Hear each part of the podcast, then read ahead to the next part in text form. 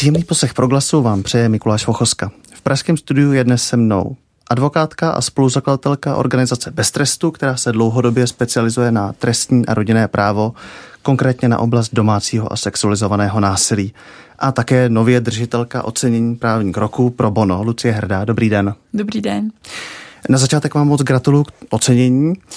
Eh, jak, jak to vnímáte? Eh, vy jste už dlouhodobě vlastně v očích veřejnosti takovou etablovanou osobností eh, v té tematice domácího a sexualizovaného násilí a teď ještě to ocenění vlastně z řad kolegů. Já si to vážím, že vlastně tyhle věci oceňují i kolegové.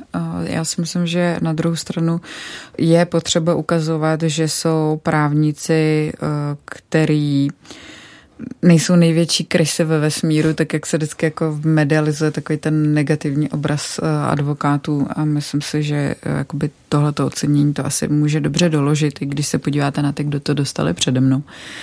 A Zároveň, ale stejně tak jsem jakoby v nějakém rozhovoru tady k tomu ocenění říkala, že bych byla moc ráda, kdybych ho vůbec dostávat nemusela. Kdyby prostě ty věci fungovalo tak, abychom jako advokáti nemuseli dělat tu práci zadarmo, prostě protože nám líto vidět lidí, kteří propadávají systémem a kdy ten systém vlastně selhává v té pomoci. Takže bylo by hezký, kdybych to ocení vlastně dostat nemusela, ale vzhledem k tomu, že je potřeba ta práce, tak jsem ráda, že to někdo oceňuje. Eh, vy jste to ocenění dostala teda pro bono, jak jste říkala. Jak se k využití těchto služeb můžou dostat eh, ty oběti, které teda nemají prostředky na to se o pomoc, o pomoc říct vlastně? No tady je důležité vědět, že vlastně velká většina těch obětí opravdu závažné trestné činnosti má nárok na advokáta v trestním řízení, na to, aby je zastupoval na, náhra, na nákladu státu. Eh, náhra, náhra, tak a teď jsem se tak krásně zaříkala, takže ještě no, na náhradu nákladů placených státem. Tak, pardon, já jsem se úplně zacyklila. Už mám dneska za sebou dva soudy. No a uh, vlastně ten princip ale uh, bohužel je jako mnohdy narušen tím, že někdy ty orgány činné v trestním řízení prostě řeknou, tady ta oběť není až jako od obětí tak závažného trestního činu, nebo my si nemyslíme, že tady ta závislost na pachateli je tak jako zásadní, nebo že uh, oni ty výhrušky nebyly zase tak jako hodně zásadní a podobně. A, a tam, kde ten nárok dle našeho názoru je, tak prostě ty orgány ho upírají. A tady potom je to na tom, jestli si seženete prostě advokáta pro bono, nebo ne a, a jestli se jako něčeho takového domůžete. Samozřejmě ta práce pro bono znamená pro nás, pro advokáty, který to děláme, že dotujeme z jiných kaus.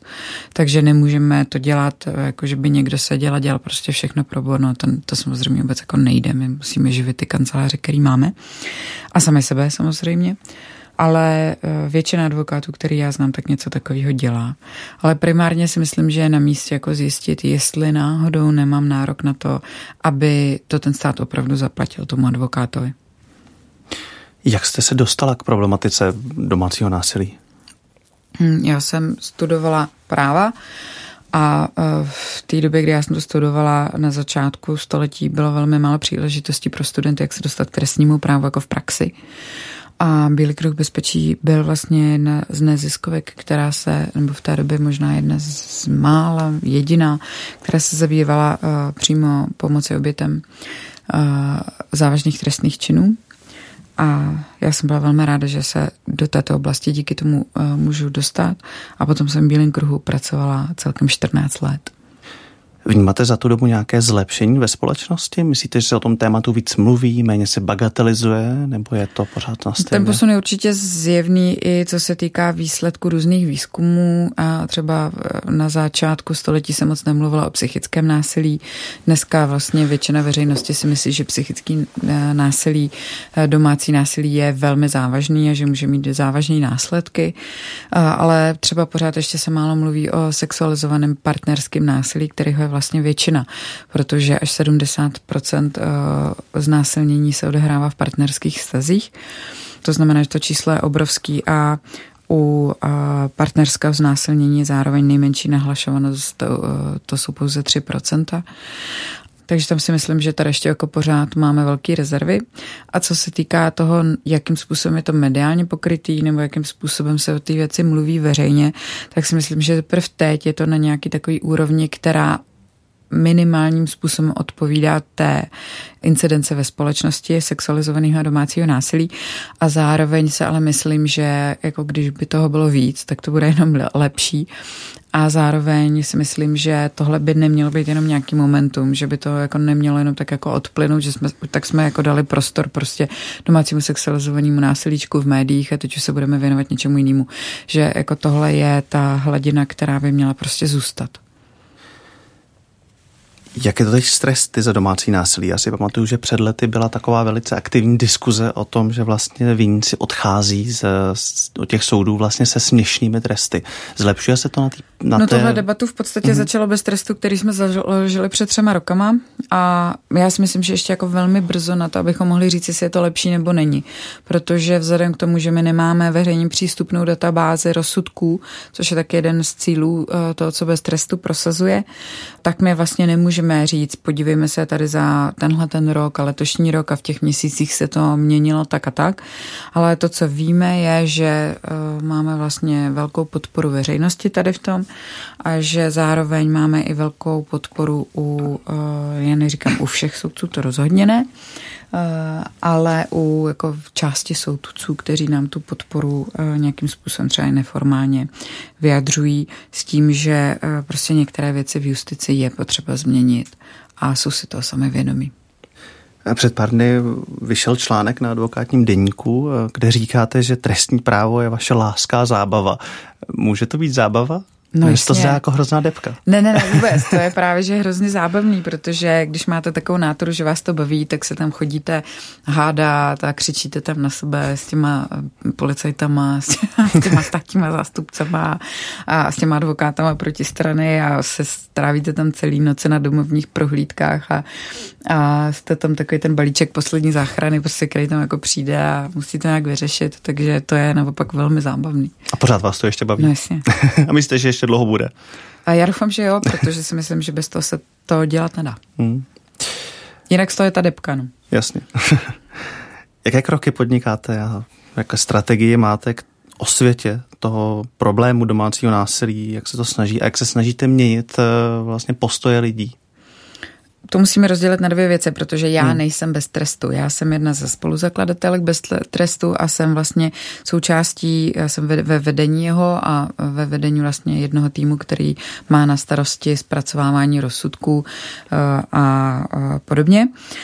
A takže za bez trestu tady vlastně eh, ta naše eh, strategie, vlastně celá existence bez trestu je založena na tom, že my ukazujeme rozsudky tak, jak jsou, bez vytrhávání, prostě nějaký, jako bez změny kontextu, ale prostě ukazujeme celý ty rozsudky tak, jak jsou veřejně přístupný, nebo tak, jak by měly být veřejně přístupný, že každý rozsudek vlastně je veřejný, takže my je zveřejňujeme pouze, začerňujeme teda eh, identifikační údaje obětí, pachatelů a eh, těch míst, tak, aby se ty oběti nedaly identifikovat tady vlastně jejich prostřednictvím ukazujeme na to, jakým způsobem to u soudu mnohdy chodí. Neříkám, že u všech, to jako my vůbec nechceme generalizovat, ale ukazujeme ty případy, které jsou prostě špatně.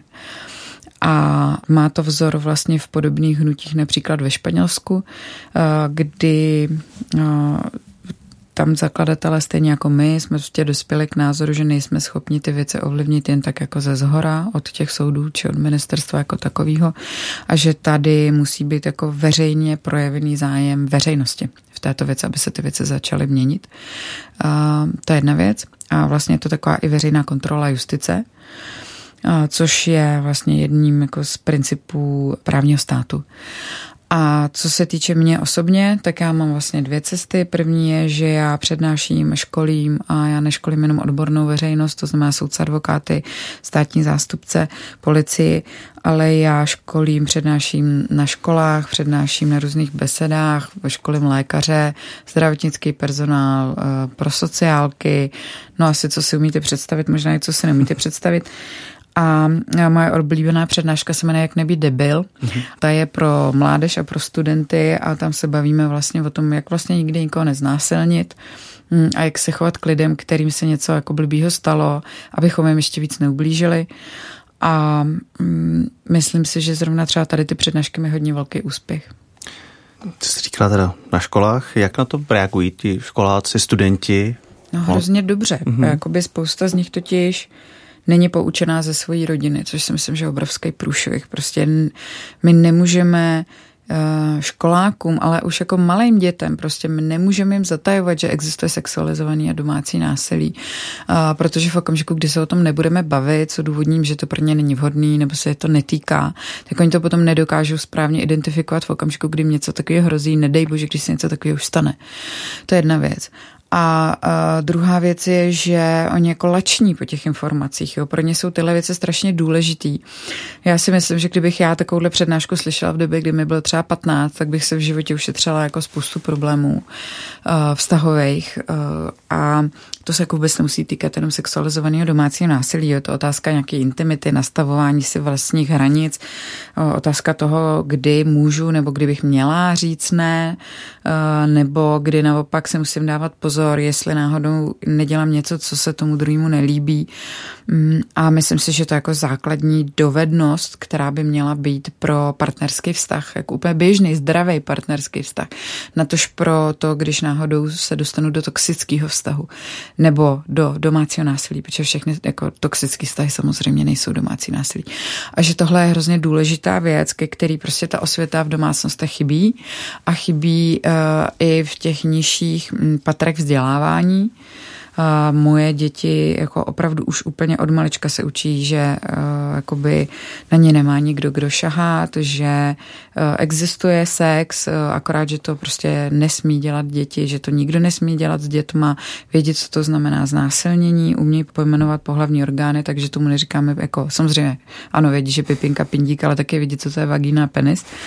Uh, a Myslím si, že tohle je prostě velmi důležitý pro nějaký jejich jako zdravý budoucí e, jako vztah a, a vlastně i sebehodnocení.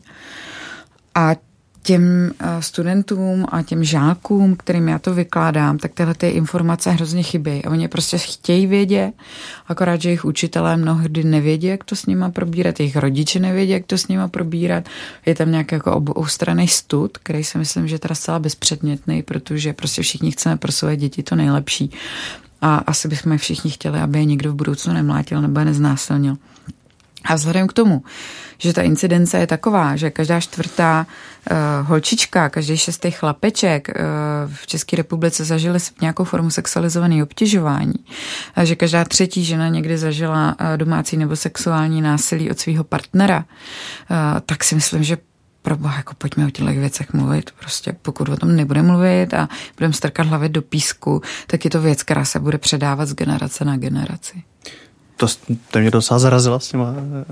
Ty čísla jsou obrovský. Ty čísla, no. Obrovský jsou. Uh, jak se potom vlastně řeší, když právě třeba dojde k nějakému uh, úkoru u těch dětí? Protože no tam věci se... se většinou neřešejí. To je jako na tom to nejhorší, jo? protože ta oznamovanost u dětí je pod jedním procentem. Mm-hmm. Jo? U dospělých to jsou tři procenta, u dětí je to pod jedním procentem. To znamená, že tady máme obrovskou masu uh, obětí, který prostě nikdy ten hlas buď to nenajdou, nebo jim nebyl dán, nebo jim je prostě upírán jo, protože samozřejmě velká spousta, 50% eh, eh, zneuživatelů, sexualizovaných zneuživatelů dětí eh, jsou přímo jako z té úplně nejbližší rodiny, 140% jsou otcové. Jo, ehm, většina těch dětí toho svého pachatele zná, 90% jich zná a mm, to je stejně jako u dospělých, jo, mm. taky 90% známe svých znásilňovatelů jako dospělí lidi. Pouze 10% je takový ten nějaký uchyl z parku a to je právě ten problém, jo, že my, jakoby, my předpokládáme, že tohle se neděje, ale ono se to děje. A ta mlčící většina nebo umlčovaná většina je prostě obrovská. A bez aktivní jako znalosti a pomoci a dotazování se spousty věcí prostě nikdy nezjistíte eh, z mnoha důvodů, kterým je extrémní stud, eh, jako děti se do deseti let myslí, že za všechno ve vesmíru můžou sami, že se to by otáčí celý kolem nich. Ty pachatelé jim to taky velmi často říkají, že se za to ty děti můžou jako ve snaze umlčet nějakým způsobem. Ehm, když se prostě o sexu v rodině nemluví, protože to je něco pšt tajného, nebo je to něco takového jako ekl, o čem se u nás doma prostě nikdo nebaví, tak si třeba nejsou potom schopní říct o pomoc, nebo se stydějí, nebo se bojí, že jim ta rodina prostě neuvěří. Um, a samozřejmě bohužel velká část toho se odehrává s vědomím těch jako dalších členů té rodiny. Jo, takže jako tam se to neděje. A když se to děje, tak je to většinou z důvodu zachránce, to nějaká třetí osoba, který se to dítě svěří, Může to být učitel, může to být někdo jiný z té rodiny, může to být kamarád, kamarádka, eh, může to být prostě nějaký důvěryhodný příbuzný, který, který mu to dítě jako věří. A tam samozřejmě eh, je potom otázka taky, jak se k tomu postaví ten konkrétní ospod, to je to obor sociálně právní ochrany dítěte, konkrétní policie, kam by se to mělo jít nahlásit. Protože my třeba máme prostě jako otřesné zkušenosti s některýma, že třeba řeknu a paní víte, že za to jako hrozí tomu pachatel jako 12 let. Vždyť jako už se, jako, už se nic nestalo, už na tom táboře nepracuje, jako fakt to chcete řešit. A, a podobně. A pak je tady samozřejmě ale jako veliká část té policie, která prostě je slušná, skvělá, podporující. Jsou dobrý soudci, jsou dobrý státní nástupci, jsou samozřejmě skvělí advokáti. Ano, jsem jedna z nich. ale e, jsou prostě lidi, kteří jako pomoc chtějí. No. Hmm. Já se omlouvám všem posluchačům, se mnou nejsou veselé rozhovory. Pokud chcete se mnou veselé rozhovory, ptejte se mě na jiné věci než domácí sexualizovaného násilí. Ono to je, ono to Já jsem jinak jako hrozně veselý člověk. Tato téma je určitě mm, tématem mladší generace, kdy vlastně eh, se o tom mezi mladými mluví, sociální média toho jsou plná. Jak to, že to rezonuje tolik mezi tou mladší generací, než mezi tou starší? Vy jste říkala, že mm, školíte teda i policisty, teda i dospělé lidi, hmm. jiné generace, napříč generacemi. Taky myslí, si myslíte, že to je mezi těma mladšíma já nejsem sociolog ani psycholog, takže jo, jako tohle to jsou prostě moje takové hmm. nějaké závěry. Já si myslím, že to je právě třeba tou přístupností těch informací. Jo, že za nás my jsme nevěděli, uh, jako teda je tohle ještě znásilnění nebo už nebo co a tady oni si to můžou přečíst, jo. Přečtou si tam uh, spoustu kaus, kdy prostě ty oběti třeba proč, proč jsme, proč se, jsem to nenahlásila, proč jsem mlčela a podobně, jo, protože jsem se bála, uvědomila jsem si to až po dlouhé době. Můžou si poslechnout, uh, podívejte se, já vím to o sobě, já jsem takový role model prostě, jo, jako, a protože o tom furt někde vyprávím, mluvím hmm. o tom, já jsem si ty role vědomá, ale když mě bylo 14, nikdo takový tady nebyl jo, kdo by jakoby tyhle informace dával ven. A neříkám, že jsem v tom sama, jo, nás je hodně, ale to znamená, že těch informací naopak je čím dál tím víc a je to dobře. A plus je tady ta věc, že tady vyrůstá generace lidí, kteří nejsou zatížený tím jako sobectvím komunismu, který prostě nechtějí jako žít na úkor jiných lidí. A týká se to klimatu, týká se to uh, života uh, se svýma dětma a týká se to i jako partnerského života, že prostě nechtějí ubližovat někomu jinému, že nechtějí zneužívat moci, kterou můžou mít potenciálně nad někým jiným a že je pro ně prostě důležité, aby žili životem, kdy uh, nikomu neublížejí. A myslím si, že to je skvělý.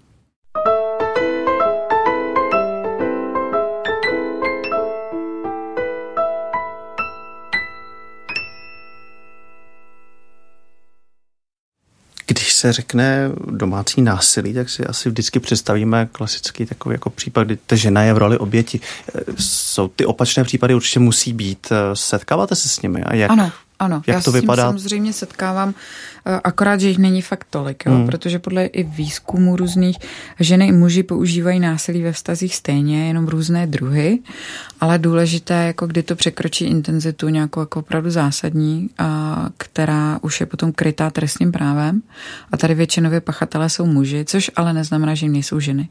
Ženy můžou být pachatelkami jak ve vztahu ke svým dětem, tak pachatelkami třeba v duhových rodinách další ženě, anebo i k muži prostě v rámci jako běžné heterosexuální rodiny, kdy mm, ten, ten, ten muž velmi často dle mých zkušeností bývá třeba velmi submisivní nebo vlastně má podobný vzor v rodině, že vlastně u nich třeba maminka byla obětí, on jakoby se jí zastával, ale potom později prostě se dostane do stejné role. Tomu se říká transgenerační přenos domácího násilí.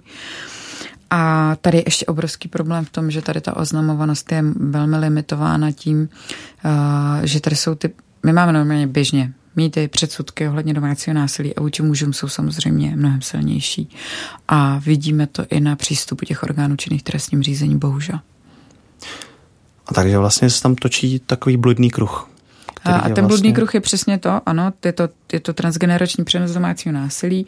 Vlastně my v posledních letech se hodně zkoumá takzvané generační trauma, většinově jako na přežití přeživších z holokaustu nebo přeživší třeba válek, uprchlíků válečných a podobně, ale vlastně stejný generační trauma se přenáší i v případě domácího násilí a to i takovým způsobem, že vás mění interně, že tam jsou opravdu jako reálné změny na mozku, jo? například děti rodičů, kteří zažívali domácí násilí, třeba podle některých výzkumů mají zmenšenou amygdalu, to je součást mozku, která je jako odpovědná za paměť a za zapomínání a podobně.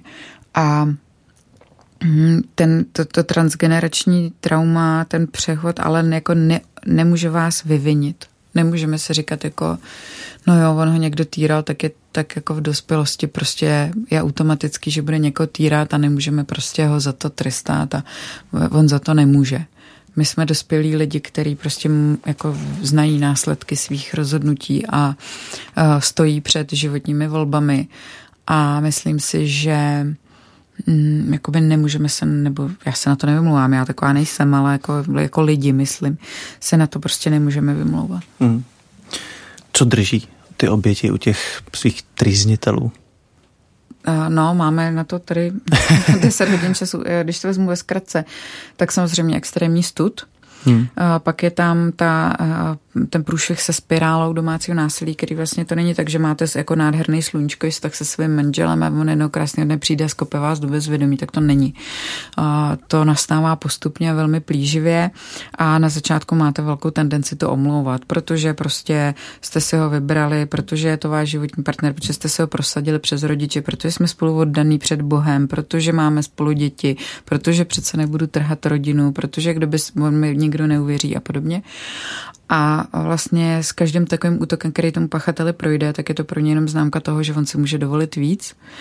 A zároveň tam nastává vlastně pod, jako v důsledku toho dlouhodobého psychického stresu eh, a eh, jakoby extrémního strachu, tak tam dochází většinou k rozvoji takzvaného syndromu týraný eh, oběti, kdy vlastně vás domácí násilí mění nejenom na ty jako fyzikální, fyzický úrovni, jo, například jakoby, je tam obrovský změny v hormonech, ehm, změny eh, v zapisování právě jako věcí do paměti, v tom, že najednou odejde menstruace, vypadají vlasy, přiberete 20 kilo, a naopak jako zhubnete 30 kilo a podobně, ale eh, neplodnost, eh, bolesti, jako, fan, takový jako bolesti ne, jenom psychosomatický, jo, který nemají nějaký jako reálný fyzický základ, a uh, pak je tam, a vy vlastně jakoby začnete uh, být na tom pachateli emočně závislí, uh, ze strachu jste na něm závislí a potom je tady samozřejmě ta obrovská masa lidí, kteří jsou na svém pachateli závislí ekonomicky. Máme jednu z nejdelších mateřských na světě a rodičovských teda zejména. A tady jako nám vznikají generace žen závislých na svých pachatelích, protože když mají dvě, tři děti, tak jsou doma x let, jsou jako ekonomicky nevydělečně činný. Veškerá, veškerá ta, mm, vlastně veškerý ten majetek, veškerý příjmy jsou kontrolovány tím agresorem a oni prostě reálně nemají kam jít. A ten pachatel to velmi dobře ví a on to zneužívá.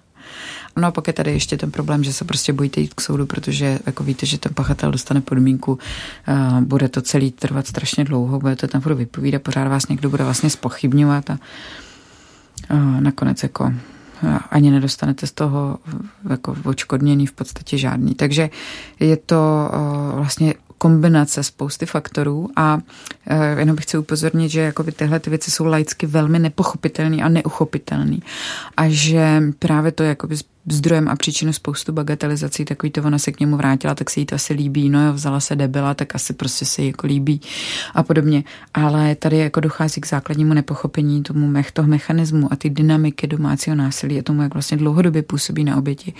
Um, ty oběti nemůžou se chovat uh, a nemůžou disponovat běžnýma reakcema, jaký máte v základně, jako v, v ty základní reakce v normálním, zdravém, běžném vztahu. Protože kdybyste je tam uplatnili, tak vy v tom domácí násilí nepřežijete. To je stejný, jako nemůžete si vzít kufříček a jít uh, ráno do práce ve městě, který někdo bombarduje. To prostě nejde. Musíte se naučit žít pod palbou. A stejně tak se musíte naučit žít pod uh, tlakem domácího násilí.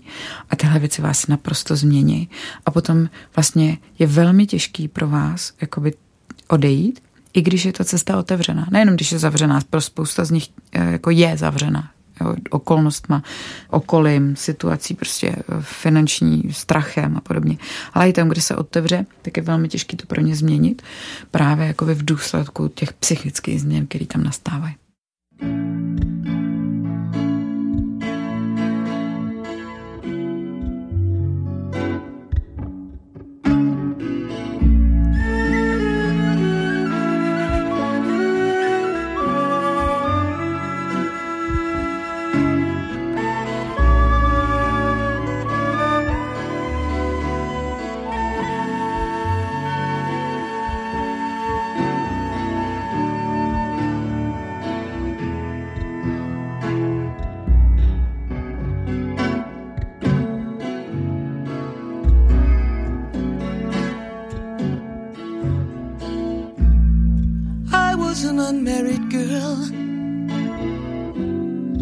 Just turned 27 when they sent me to the sisters. Father Wayman looked at me, branded as a Jezebel. I knew I was not bound for heaven. I'd be cast in shame into the Magdalene laundries.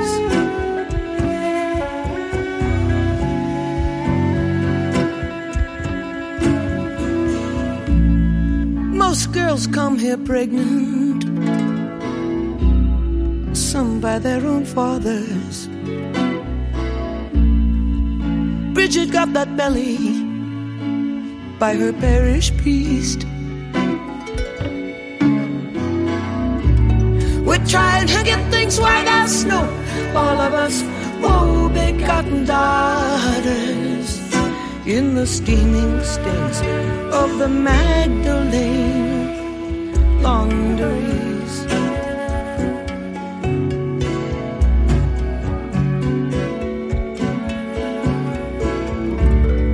Prostitutes and destitutes and temptresses like me. Fallen women sentenced into dreamless drudgeries.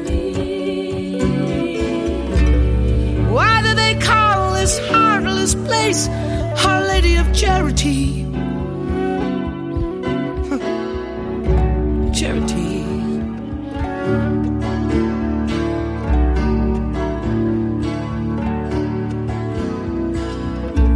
These bloodless brides of Jesus, if they had just once glimpsed their groom, then they'd know. And they'd drop those stones concealed behind their rosaries. They wilt the grass they walk upon, they leech the light out of a room. They like to drive us down the drain at the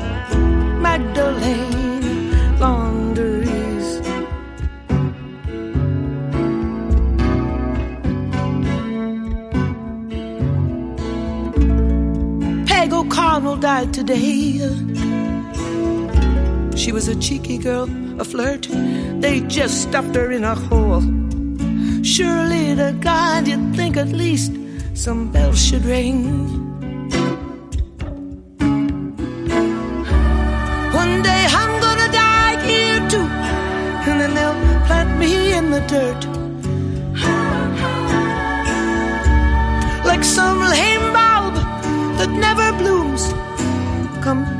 Any spring.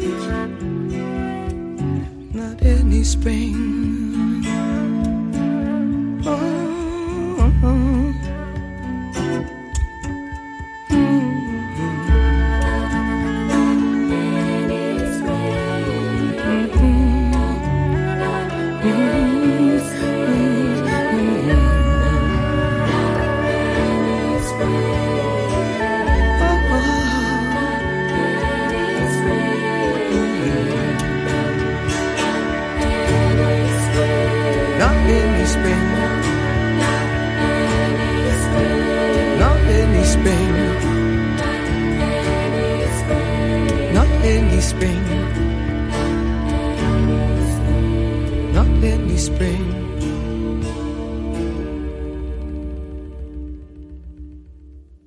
Na proglasu posloucháte rozhovor s českou advokátkou Lucí Hrdou o domácím násilí.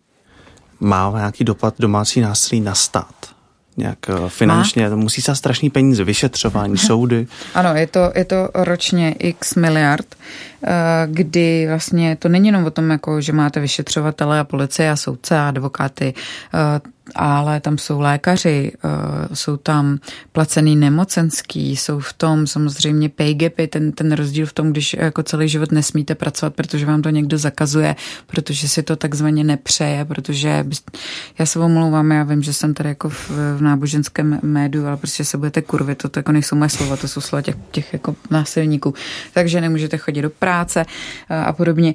A to jsou prostě věci, které se potom projevují na sociálních dávkách, na doplatcích, k důchodům a podobně musíte platit uh, azeláky pro ty, uh, rodi, rodi, jakoby roz, ty rodiče, kteří někam zdrhají s těma dětmi nebo bez dětí. Uh, musíte jako sanovat prostě dlouhodobý zdravotní následky, který to má. To nejde jenom o tu přeraženou čelist jednu nebo o tu gynekologickou prohlídku a, a jako zašití jako potrhanýho prostě jako různých otvorů, ale jde o to, že tyhle ty věci mají dlouhodobý následky psychosomatický, dlouho prostě se to léčí u psychologů, psychiatrů, když se to neléčí, tak je potom problém právě u toho, co se děje s těma jejich dětma, jo? co se děje v těch rodinách dál, když se to neléčí.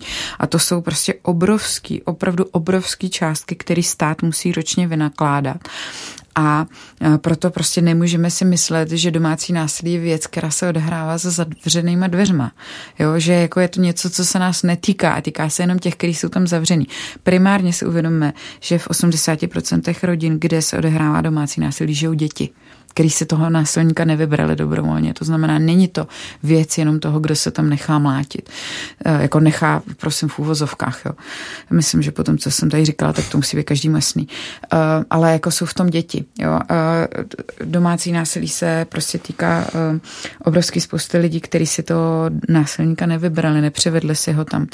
A i když se o tom přivedli, tak to prostě není jejich vina, že je někdo mlátí že jim ubližuje, že je týrá a že je sexuálně eh, nebo sexualizovaným způsobem napadá, eh, že je týrá eh, sociálně, ekonomicky a podobně.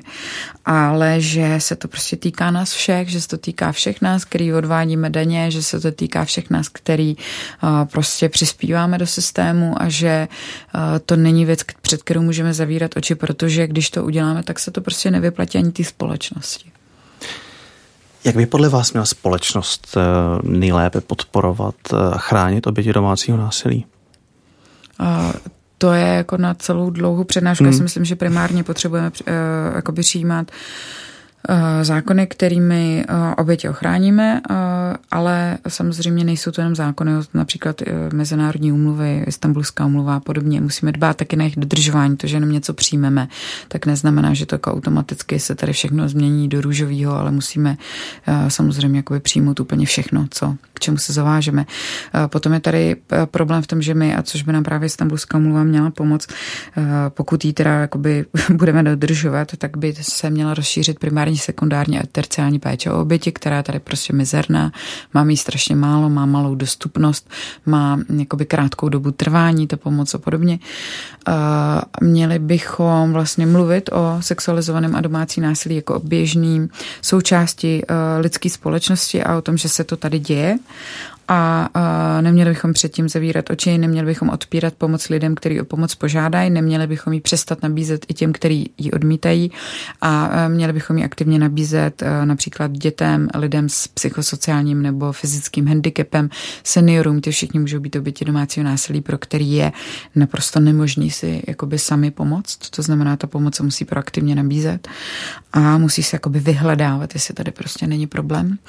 A, a potom si myslím, že jako bychom se o tom měli bavit na úrovni společenství. To znamená škol, na úrovni rodin, na úrovni církví, na úrovni uh, prostě takového to jako běžného lidského setkávání, že to nemůže být prostě tabu, nesmí to být tabu. A tyhle věci vašim dětem neubližují, když o tom mluvíte. Ubližuje jim to, že o tom nemluvíte. A jak my jako rodina, přátelé, kolegové můžeme pomoct eh, lidem, kteří se v téhle situaci nacházejí a mnohdy třeba o tom ani nevíme. Hmm. Jak můžeme naznačit, že Vlastně. No tak já si myslím, že jako bychom si měli prostě primárně říct, že jsme ochotní takovým lidem pomoct, protože v okamžiku, kdy já jako budu vystupovat tak, že tomu nevěřím, i u jiných lidí budu to spochybňovat obecně a budu vyprávět, tak to jsou ty blbý ženský, co se vodí domů, ty prostě blá, jako blbečky a podobně. Tak jakoby se mě nikdo nesvěří, jo, hmm. protože jako proč bych se svěřovala někomu, o kom budu a priori předpokládat, že mě odsoudí nebo že mě tu pomocnou ruku nepodá. Takže primárně jako by být otevřený k tomu, prostě jsem ochotný pomoct a jako mluvit o věcech tak, aby bylo vidět, že jsem ochotný pomoct a že vlastně eh, nebudu bagatelizovat. Nebudu nebagatelizovat, to znamená, ta druhá věc je nespochybňovat v oběti. O to jsou tady jiní, o to je tady policie, soudy, advokáti, ty všichni budou spochybňovat, hele, horem, dolem, o to vy tady nejste. Jo? Vy jste tady o to, abyste řekli, aha, jak můžu pomoct.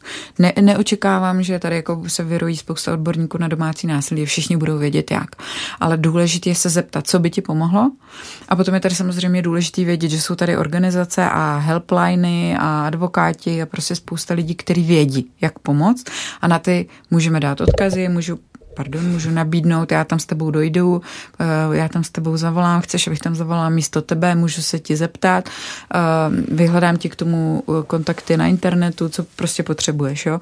My nepotřebujeme tady jako zástupy lidí, kteří přesně vědí, tohle trestný, tohle není trestný, tady se musí udělat tenhle krok a tady podat předběžný opatření. Ne, my potřebujeme prostě lidi, kteří řeknou, hele, mě se klidně můžeš svěřit, já ti odsuzovat nebudu a já jsem tady kdykoliv připravená ti pomoct. A to si myslím, že jako naprosto tak jako lidský základ.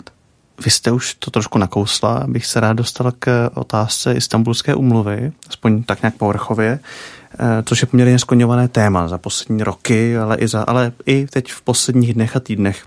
Eh, jaké jsou podle vás hlavní principy té umluvy a jak by to přispívalo k ochraně žen v boji proti domácímu násilí? Ta úmluva má několik hlavních principů. Ten první je, že vlastně ty státy, které ji přijmou, tak se prostě veřejně přihlásí k tomu, že odsuzují zejména tady domácí, ale sexualizované násilí. A tam prosím není jenom na ženách. Jo? Tam, mhm. je, tam se mluv, hovoří o všech obětech, včetně mužských. Mm-hmm. To je jedna věc, takový jako mýtus. Ale samozřejmě ona mluví o odstraňování násilí na ženách. Proč? Protože to je genderově podmíněné násilí. Je to násilí, které se bohužel týká většinou žen ale samozřejmě eh, jakoby ty, ta její aplikace potom následně, tak jak ona sama o tom mluví, tak mluví jakoby o všech obětech. Uh, druhá věc je, že ona jakoby říká, že si je, jsou ty státy, ty signatáři jsou si vědomi toho, že domácí násilí vzniklo tady jako důsledku patriarchálního způsobu života a rozhodování společnosti a tudíž, že ženy, které byly a jsou stále v oslabené pozici mocensky, eh, majetkově, ekonomicky, ekonomicky, vzděláním a podobně, ten třeba to vzdělání České republice se nás netýká, ale pořád ten majetek a třeba ano.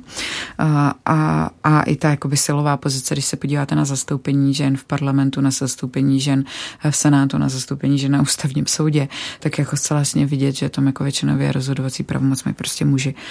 A že e, jakoby chce odstranit tady tu diskriminaci, protože prostě domácí násilí, například i podle Evropského soudu pro lidská práva, který je taky soudem Rady Evropy, stejně tak jako tato úmluva je úmluvou Rady Evropy, není to eh, úmluva Evropské unie, jo? není to soud Evropské unie. Tak vlastně ten říká, že domácí násilí eh, je diskriminace, protože se bohužel týká většinou žen a že ty státy musí vlastně jednat tak, aby předcházely té diskriminaci, musí vlastně jakoby poskytnout ty podmínky k tomu, aby tenhle stav byl narovnaný. Takže to je druhá věc. A e, ta třetí věc je právě poskytnutí e, vlastně, nebo jakoby velmi velký důraz kladený na jakoby poskytování té primární, sekundární, terciální následné péče, která vlastně má být zajišťována tak, aby byla e, vlastně zajištěna kontinuálně dlouhodobě. Ta péče byla jako ne, nechci říct všestrana, ale jako, aby byla i psychologická, i právní, i sociální, což třeba například my teď máme v zákoně už od roku 2013 v České republice, eh, to je to zákon o obětech, ale to je prostě jenom proklamativní, my to pořád nemáme. A já jsem třeba teď přednášela uh, na jedné uh, takové štaci uh, v Uzbekistánu s norským prokurátorem, který vlastně je v Norsku v takové komisi a on říká, no my jsme teď zřídili tu komisi, která má právě za cíl to, aby se přijali kroky, které jakoby udělají všechno v té úmluvě. Aby jsme si jenom neřekli, my to tady jako uděláme, všichni se za to budeme poplácávat po ramenu, ale aby jsme prostě jakoby řekli tak a tady opravdu musí být všechny tyhle ty kroky, které to jako říkají. A myslím si, že to je jako velmi důležité si říct, že ve státech, který mm, vlastně istambulskou mluvu přijali a naplňují ty jednotlivé kroky, takže nenastala nějaká jako genderová diktatura, genderový džihad a zakazování pindíku a zakazování velikonoc a prostě takovéhle věci, že tady opravdu, eh, když se podíváte na ty zprávy, které ty ty státy musí podávat, nebo měly by podávat grevio, ono je to nevinutitelné, ale oni je podávají samozřejmě tomu kontrolnímu orgánu, tomu greviu e, jako dobrovolně, tak se ukáže, že co se změnilo. Zlepšilo se to, že třeba se zřídili celostátní helpline, pro oběti sexualizovaného násilí, nebo že byly zpřístupněny uh, lůžka krizové intervence pro oběti sexualizovaného domácího násilí, uh, nebo že se zvedl uh, počet odsouzených pachatelů, protože prostě ty lidi najednou měli pocit, že jim někdo jako bude věřit a místo třeba 3% se ohlašuje 5. Jo? Ne, nikdy to nebude 90, jo? Hmm. To, to by bylo nádherný, ale nebude. A mm, že ty kroky jsou vlastně takový, který cí, cílí na tu emancipaci těch obětí ve smyslu toho, že jim dají nějakým způsobem sílu se tomu postavit. V posledních zprávách eh, Petr Fiala, premiér, řekl, že by po ratifikaci Istanbulské úmluvy se toho za stolik nezměnilo. Eh, že většina těch požadavků, které jsou v úmluvě, jsou již dávno obsažené v trestním, v trestním řádu. Ano. Na tom se shodují vlastně i opoziční politici. Jak to vnímáte vy? No, my v trestním řádu jako změň nepotřebujeme, ale jak já říkám, eh, ta úmluva vůbec není jenom o trestním právu. Jo? Ona je prostě o výkonu civilních rozsudků, o mediaci v civilu a zejména teda o té pomoci. A tady pokud řekneme, nic by se nezměnilo, tak jako jenom to ukazuje, že teda nejsme schopni narvat peníze do primární, sekundární, terciální péče, do výchovy psychologů, psychiatrů, do výchovy výchovy lidí, kteří jsou krizovými interventy a podobně. A mm, my opravdu nepotřebujeme změny v, jakoby v, jako možná v trestním zákonníku, že nám chybí trestný čin uh, mutilace pohlavních orgánů, to je jako obřízka, uh, protože my jsme schopni to zatím soudit třeba podle ublížení na zdraví a podobně. Ale mm, tady se opravdu nejedná, protože my jsme, my jsme právě ten zákon o obětech jakoby implementoval evropskou směrnici o obětech a podobně. Takže my jakoby tady v tom máme hotovo, ale to neznamená, že máme hotovo v těch dalších částech. Jo? A tady už se potom nebude o změně zákonu, tady to bude o přístupu té vládnoucí garnitury, která řekne dobrý, tak jsme se k tomu zavázali, tak prostě musíme dát peníze na to, aby těm obětem bylo pomoženo. A třeba také na vzdělávání ve školách a na to, aby hrdá to nemusela tady objíždět republiku zadarmo z přednášku, jak neví debil, ale aby tam byli lidi, kteří prostě se s těma dětma promluví o tom, co to znamená, když jim někdo ubližuje a jakým způsobem se můžou požádat o pomoc. Istanbulská úmluva je zároveň provázena velkým množstvím kontroverzí, z řad jako z velké části společnosti, ale i z řad několika církví. Proč si myslíte, že tomu tak je? Eh, Zuzka Felagy, což je vysokoškolská uh, učitelka, právnička, tak napsala moc hezkou uh, stať, která se jmenuje Kdo se bojí istambulské umluvy. A tam právě popisuje vlastně uh, istambulskou umluvu jako souboj moci. A, a myslím si, že to velmi dobře vystihuje. Já bych jenom chtěla upozornit na to, že vlastně a, ta proliferská hnutí a, a vlastně a, proti istambulské úmluvě, tak podle výzkumu Evropské unie ne, ne Rady Evropy, ale Evropské unie, tak tahle hnutí jsou mohutně podporována finančně Ruskem, které vlastně postavilo jakoby souboj hodnot na tom, jakoby, co, na čem je založena západní společnost a Rusko, tak to vlastně vnímá, oni tomu říkají jako proti gejistánu, jo, a, a to jakoby všechny tyhle ty věci jsou, to jsou s tím zpětý, včetně teda podporu odpůrců Istanbulské umluvy. A bohužel toto hnutí nacházejí sluch u našich ministrů, kteří jsou konzervativní nebo přímo jako z křesťanských stran z křesťanské strany.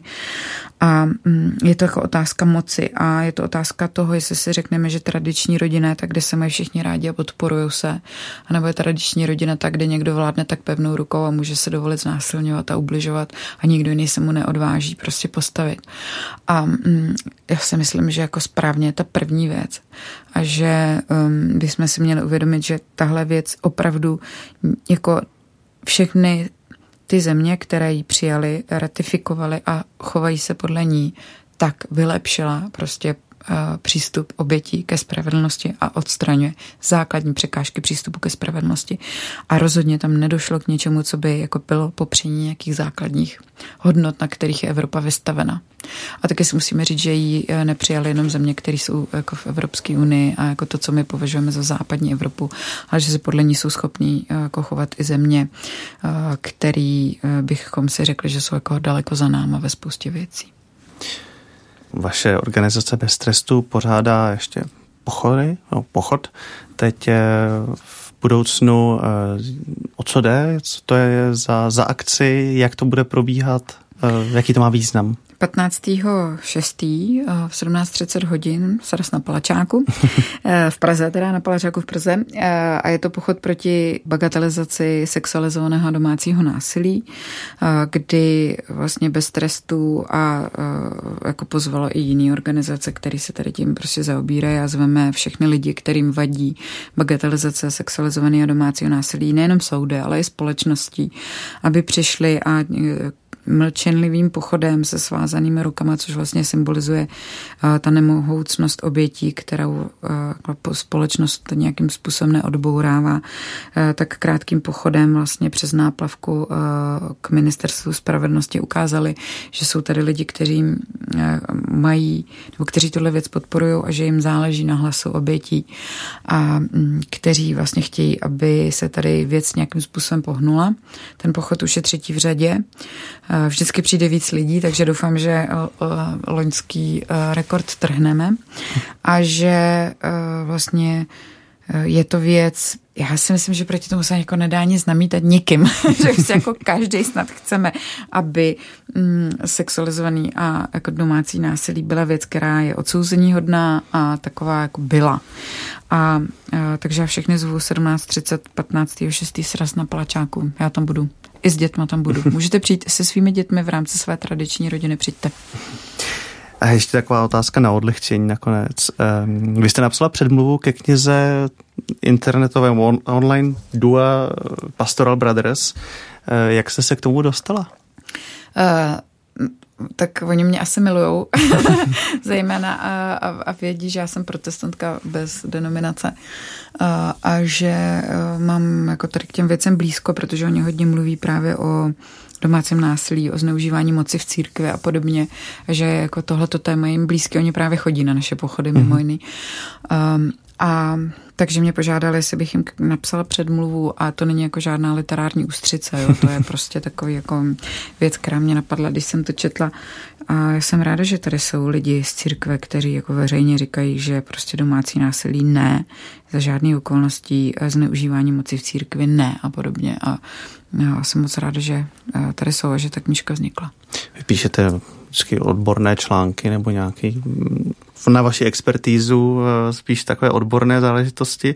Eh, jak jste se cítila, když jste vlastně četla, když jste psala vlastně tu předmluvu k něčemu, co má náboženskou tématiku? No to bylo velmi jednoduché. Jak jsem se cítila, jsem se cítila pod velkým tlakem, protože uh, oni to potřebovali poslat do tisku a já jsem odjížděla na měsíc někam s dětma a potřebovala jsem jako dokončit milion práce, abych mohla odjet.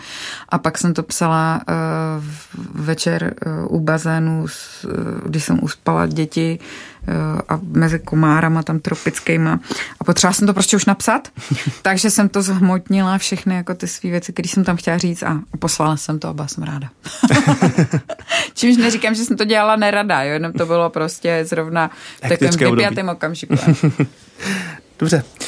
Hostem pražského studia Rádia Proglas byla česká advokátka Lucie Hrdá. Já vám moc děkuji, že jste tu dnes byla a ať se daří. Já vám děkuji, že jste mě pozvali. Od mikrofonu se s vámi také loučí Mikuláš Vochoska.